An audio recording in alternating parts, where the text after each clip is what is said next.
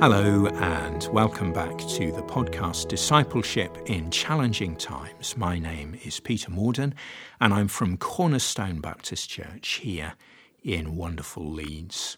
We come to the final of our reflections in 2 Timothy. So it's 2 Timothy chapter 4, and I'm going to read verses 9 to 22, where Paul turns to personal remarks about various individuals. And the title for the reflection is Which Path? Before that, we're also going to conclude our verses in Psalm 37.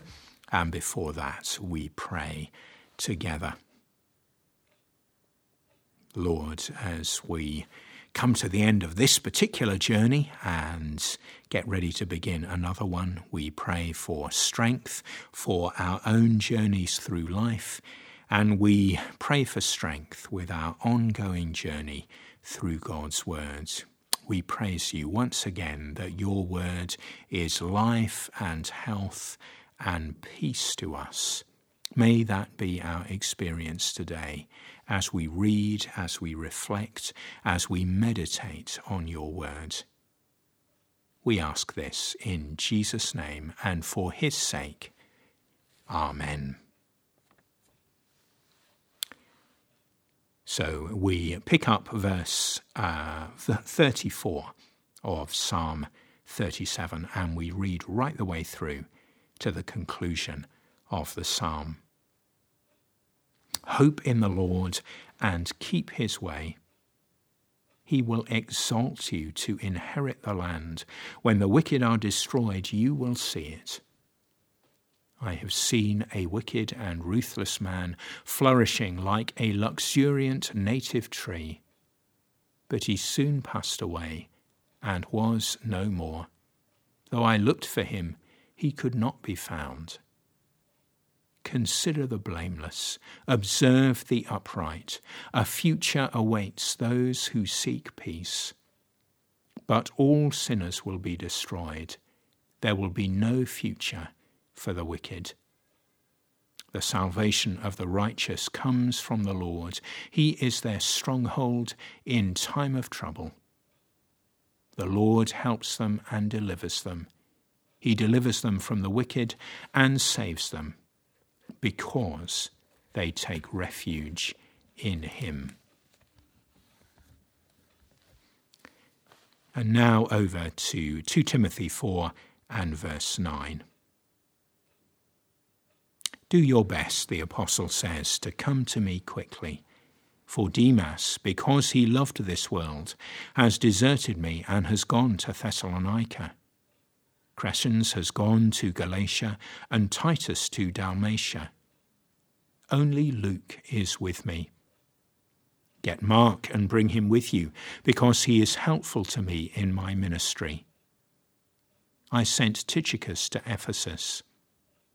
When you come, bring the cloak that I left with Carpus at Troas, and my scrolls, especially the parchments.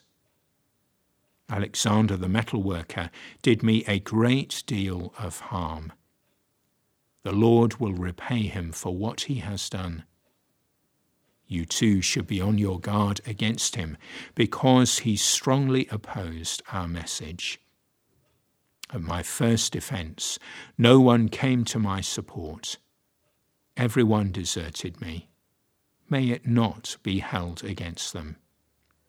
But the Lord stood by my side and gave me strength, so that through me the message might be fully proclaimed and all the Gentiles might hear it. And I was delivered from the lion's mouth. The Lord will rescue me from every evil attack and will bring me safely to his heavenly kingdom. To him be glory for ever and ever. Amen. Greet Priscilla and Aquila and the household of Onesiphorus. Erastus stayed in Corinth, and I left Trophimus ill in Miletus. Do your best to get here before winter. Eubulus greets you, and so do Pudens, Linus, Claudia, and all the brothers and sisters. The Lord be with your spirit. Grace be with you all. Really poignant words, I think you'll agree.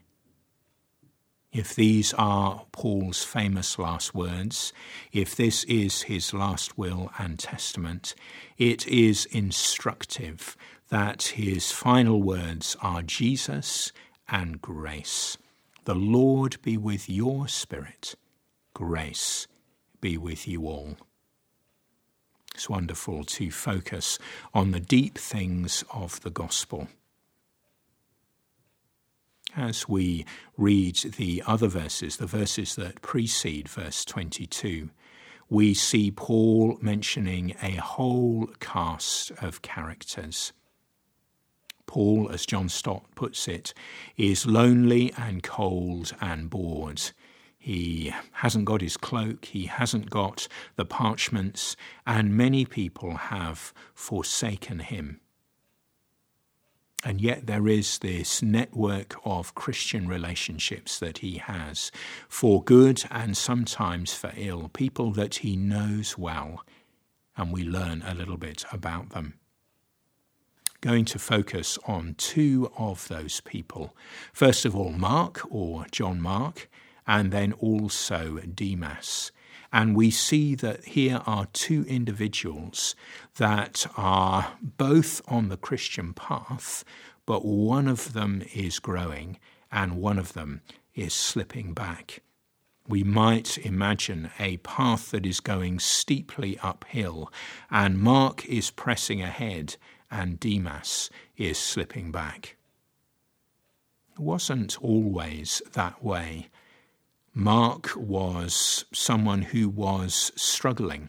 Paul talks about this in Acts 15:38. Mark had deserted from Paul's point of view, him and Barnabas on a missionary journey, and so Paul is very very reluctant. Indeed, he refuses to take Mark with him on a new journey.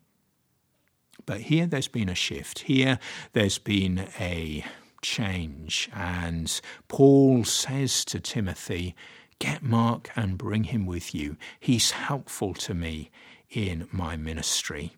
Mark is going in the right direction. And this is the Mark, this is the John Mark, most commentators believe, who actually wrote the gospel that bears the name of Mark.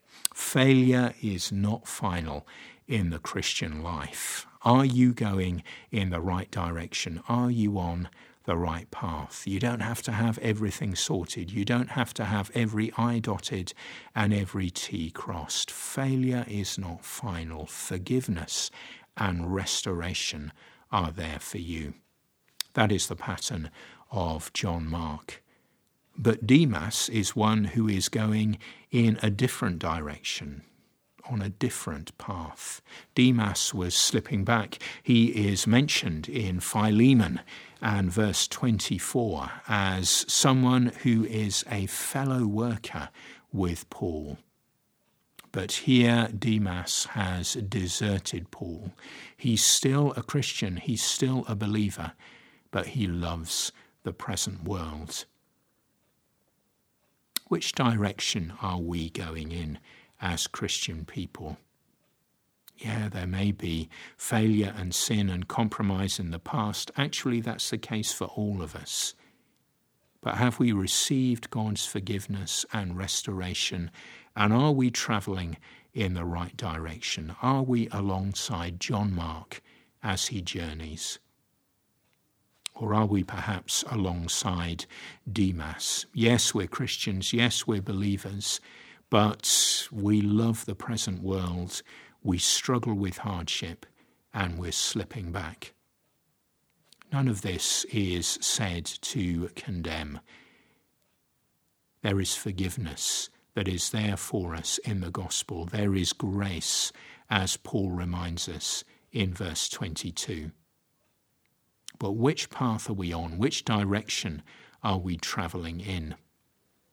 Let's take a moment today to examine ourselves.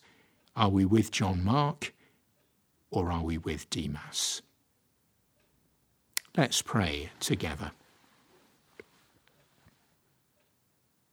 Lord, we thank you for this colourful cast of characters that we see in 2 Timothy chapter 4. Helps us to just have a window onto the world of the early church, the network of relationships, the struggles and the joys that there were.